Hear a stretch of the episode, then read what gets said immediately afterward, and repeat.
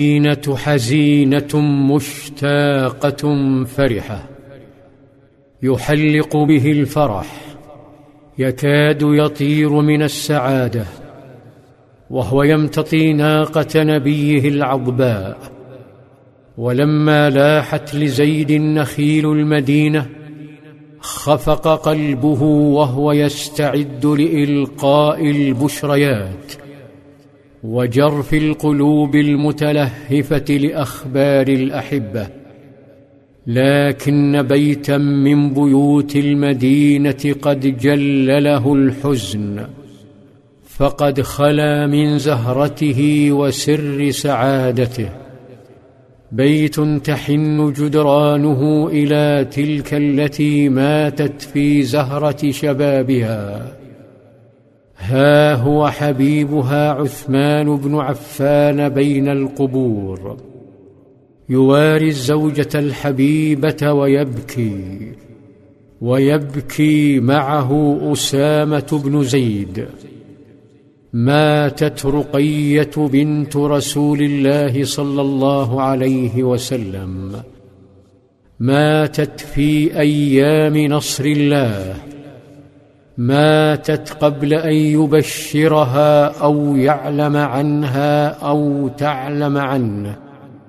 ماتت فبكت أم كلثوم وبكت فاطمة وبكت المدينة.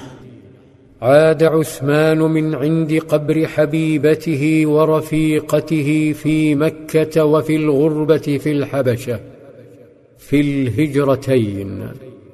قضت نحبها دون أن تأخذ من الدنيا شيئا. فتضحياتها لله وحده لا من أجل مال أو حطام. عاد عثمان هائما بذكرياتها لكن وقع اخفاف العضباء ايقظه وصياح زيد شفى بعض جراحه توقف عثمان وأسامة فإذا الصوت يملأ السماء يزين الطرقات يفتح الأبواب يفتحها فتتدفق الجموع نحوه وتمتلئ الطرقات بالرجال والنساء والأطفال.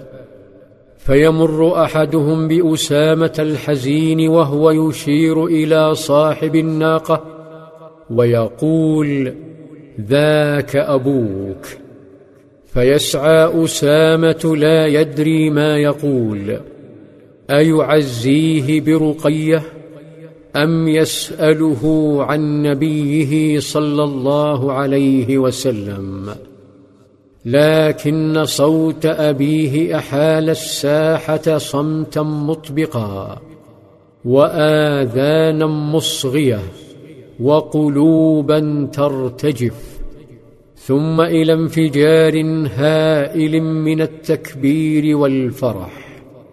يقول أسامة سمعت الهيعة فخرجت فإذا أبي قد جاء بالبشارة على العضباء ناقة رسول الله فوالله ما صدقت. فجئت وهو واقف للناس يقول قتل عتبة بن ربيعة وشيبة بن ربيعة وأبو جهل ونبيه ومنبه وأمية بن خلف. أسامة لا يزال مذهولا غير مصدق يصيح بأبيه يا أبت أحق هذا؟ قال نعم والله يا بني. انفجر المكان تكبيرا وتهليلا وشكرا للجبار على هذا النصر وازداد شوقهم إلى نبيهم. أما نبي الله صلى الله عليه وسلم فيمسك الآن بزمام ناقته والصحابة على رواحلهم الجديدة ينتظرون إذنه بالتحرك لكنه يمشي باتجاه غير اتجاه طريق المدينة يمشي حتى وصل إلى البئر ووقف عند حافتها. ثم نظر إليها وإلى قبور الوثنيين حولها وصاح بكلمات مخيفة تخلع القلوب. يا أبا جهل بن هشام يا أمية بن خلف يا عتبة بن ربيعة يا شيبة بن ربيعة